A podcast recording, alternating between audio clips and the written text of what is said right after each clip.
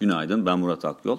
Koronavirüs vaka sayılarındaki artışın hız kesmesi ve aşı dağıtımında sağlanan ilerleme hafta başında risk iştahını destekleyen ana unsurlar olarak çalışmıştı. Ancak bu etki çok uzun soluklu olmadı. Gerçi söz konusu unsurlar hala geçerliliğini koruyor ancak hafta başına da dikkat çektiğimiz gibi odak noktasının ve algının çok sık değişiyor olması piyasaları destekleyen faktörlerin de hızlı bir şekilde göz ardı edilmesine yol açabiliyor. Bu kapsamda piyasaların koronavirüs rakamlarını şimdilik bir kenara bıraktığını ve zayıf ABD verilerini, tahvil faizlerinin yüksek seyrini ve beklentileri karşılamayan bilançoları fiyatlamaya başladığını görüyoruz. Dolayısıyla varlık fiyatları da sürpriz olmayan bir şekilde haftanın son işlem gününe kırılgan bir zeminde başlıyor.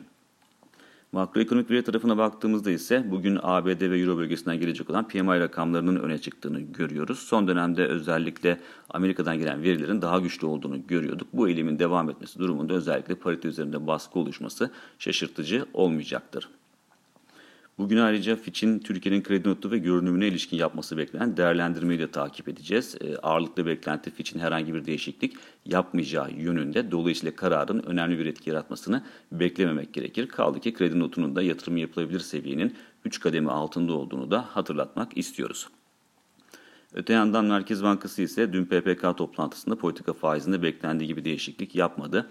E, toplantı sonrasında yayınlanan metinde ise sıkı para politikasının uzun bir müddet sürdürüleceğine vurgu yapılırken gerekmesi durumunda ilave sıkılaştırmanın yapılabileceğine de dikkat çekildi. Merkez Bankası'nın enflasyon raporunda açıkladığı grafiklere baktığımızda enflasyonun özellikle %17,5 seviyesini aşması durumunda ek sıkılaştırma ihtimalinin artacağı yorumunu yapmak mümkün. E, şu anda %15'e yakın olduğumuz için Merkez Bankası'nın e, enflasyon kaynaklı bir nedenden dolayı adım atmaya gerek duymadığını söyleyebiliriz. Kur açısından baktığımızda ise e, Merkez Bankası'nın sıkı duruşu göz önünde bulundurulduğunda yukarı yönlü risklerin sınırlı olduğunu söyleyebiliriz. Bir sonraki podcast'te görüşmek üzere.